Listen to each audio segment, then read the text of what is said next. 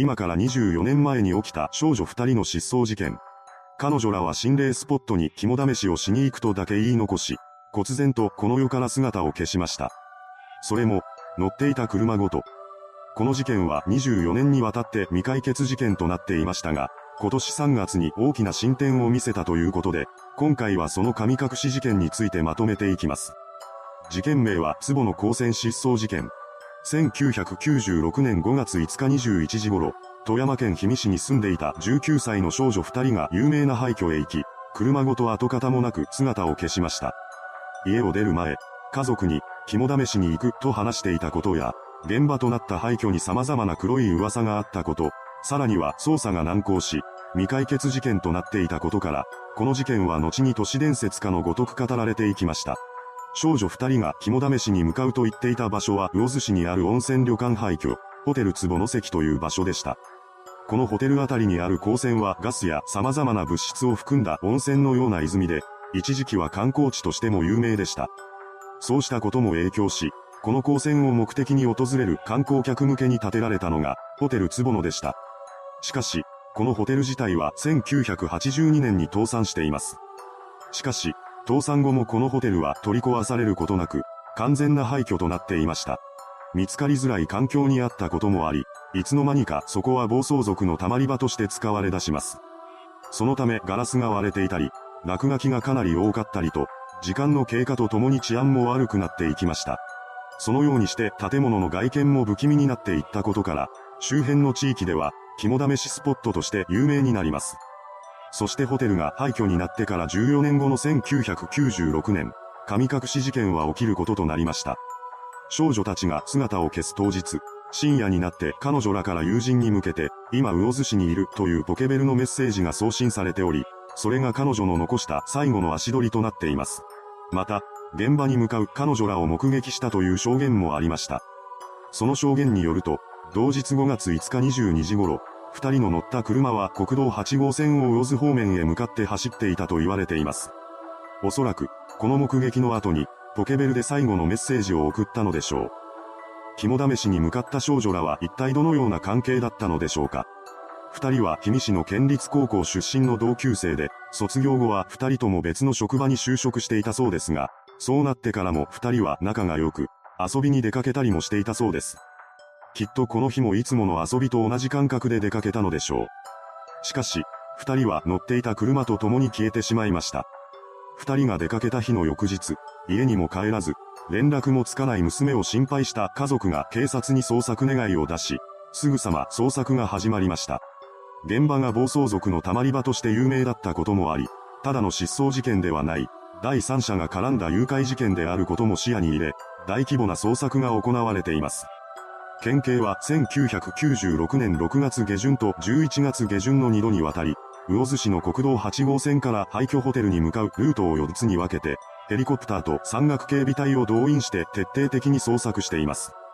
中には険しい山道もあることから、崖では警官が谷底までロープを用いて降りるなどの危険な捜索活動も行われました。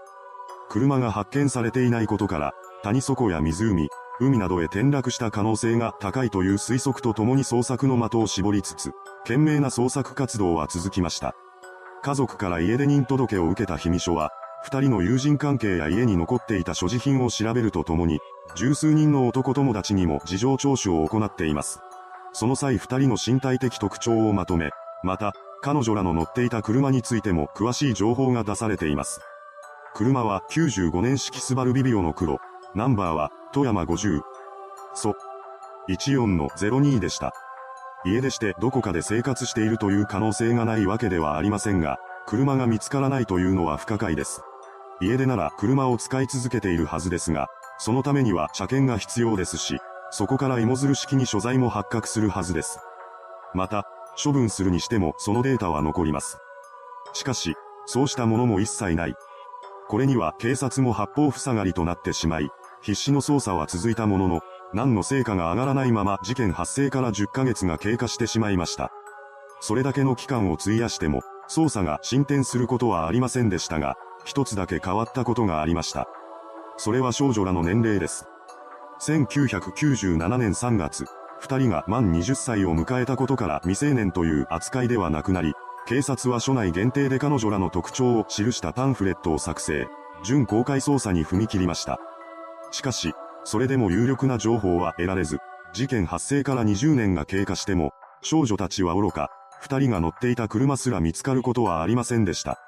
また、現場となった壺の高専ですが、この事件が起こる以前から週刊誌などで取り上げられていたようで、地元では有名な心霊スポットだったそうです。実際、当時からそこには様々な噂がありました。プールで子供が亡くなった、オーナーが部屋で首を吊った、オーナーが飛び降りたなどといったものがそれに当たります。もちろん、これらの噂は全て嘘ですが、二人が行方不明になったのは事実です。そうした噂が後押ししてか、この失踪事件に関しても様々な説が囁かれるようになります。家出説。廃墟をたまり場にしていた暴走族にさらわれた説。北朝鮮工作員による拉致説。ひどいものになると、幽霊に取り憑かれて違う世界へ行ってしまったなどという説もあります。そうした説が流れる中、事件発生から24年もの歳月が流れた2020年。事件は急展開を見せました。2020年3月4日正午頃、射水市八幡町3丁目にある伏木富山港で、少女らの乗っていた車が海中から発見されたのです。引き上げられた車からは複数の人骨と、行方不明になっていた女性の名前が確認できるカードも見つかっており、二人が乗車したまま水没したとみられています。24年もの長期間にわたって誰にも見つからなかった車ですが、どのようにして発見されたのでしょうか。ここからは発見に至るまでの経緯を紹介します。2014年12月頃、警察宛にある情報が寄せられました。その情報は、当時、若い女性二人が乗った車が海に落ちるのを見たというもので、これをもとに警察が捜査を始めます。しかし、その時点ですでに事件発生から18年もの期間が経っていたことから、すぐに大きい捜査はされず、さらにそこから5年以上もの時間が流れてしまいます。そして2020年1月、ついに捜査が開始。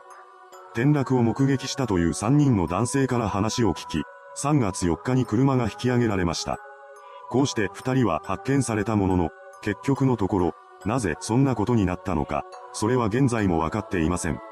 そこで、ここからは現在報道されている情報を元に事件の考察をしていきます。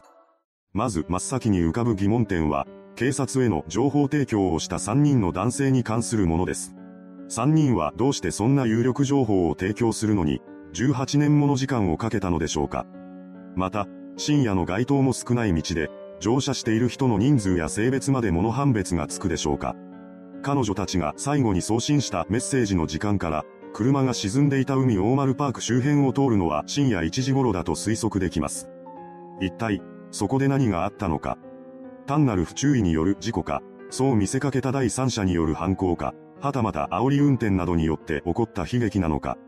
これはまだわかりません。ただ、一部の報道では、3人の男性による当時の状況が捜査関係者経由で漏らされています。その情報によると、3人は運転席と助手席に乗っていた女性に声をかけようと近づいた際、車が後ろ向きに急発進して海に転落した。怖くなったので通報せずに立ち去ったと話しているとのことです。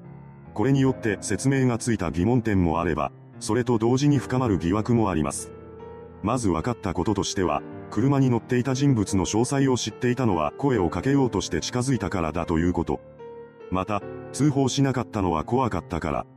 続いて、深まった疑惑としては、通報しなかった理由が怖かったからだということ。彼らの話を全て信じるなら、どこに怖がる理由があるのでしょうか。もちろん、人が亡くなったかもしれないということに恐怖を感じることはあるかもしれません。しかし、その段階ではまだ亡くなっているかもわからないはずです。危険を冒して救助するべきだとまでは思いませんが、普通なら通報するのではないでしょうか。通報だけでもしていれば、二人は助かったかもしれません。この通報に恐怖心を抱く意味がわからないのです。何か後ろめたいことがあったから怖かったのではないでしょうか。そもそも彼らは何のために、何と言って話しかけたのか。深夜の何もない道で、車に乗っている他人に話しかけるという行為自体に違和感を感じます。しかし、その詳しい内容に関することは一切分かっていません。事件が起きたのはもう24年も前の話。現場に残された痕跡が新たに見つかることはないでしょう。また、この事実を受けて、亡くなった女性の母親がコメントを発表しています。長かった。どこかで元気に暮らしていると希望を持っていたので、車が発見されて戸惑っている。長い間冷たいところにいたかと思うと、かわいそう。きっとご家族も困惑しているのでしょう。娘がいなくなってしまったことによる悲しみや心配も、24年という長い年月が流れることで少しずつ前向きになれていたはずなのに、あまりに残酷な結果になってしまいました。